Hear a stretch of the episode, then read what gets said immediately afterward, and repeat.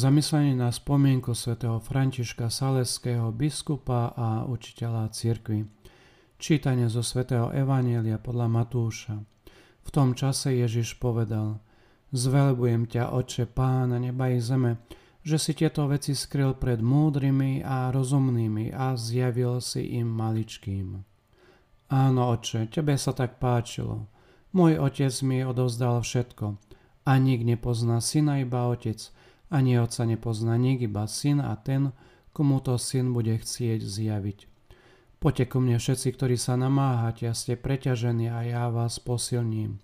Vezmite na seba moje jarmo a učte sa odo mňa, lebo som tichý a pokorný srdcom a nájdete odpočinok pre svoju dušu. Moje jarmo je príjemné a moje bremeno ľahké. Počuli sme slovo pánovo.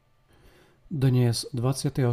januára slávime liturgickú spomienku na muža, ktorý bol zamilovaný do Krista a svojich bližných, svätého Františka Saleského, ženevského biskupa, ktorého sídlo bolo počas reformácie v Amnesi.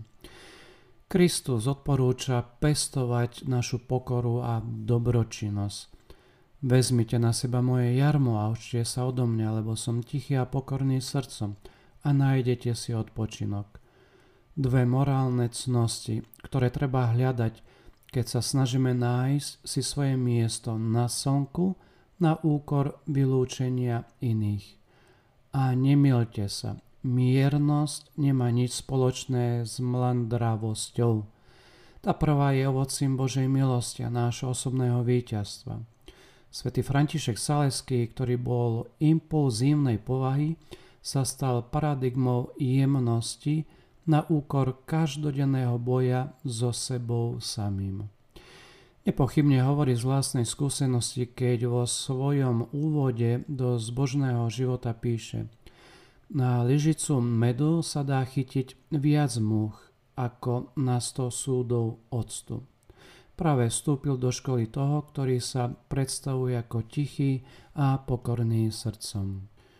Nemali by sme si míliť pokoru srdca s plachosťou.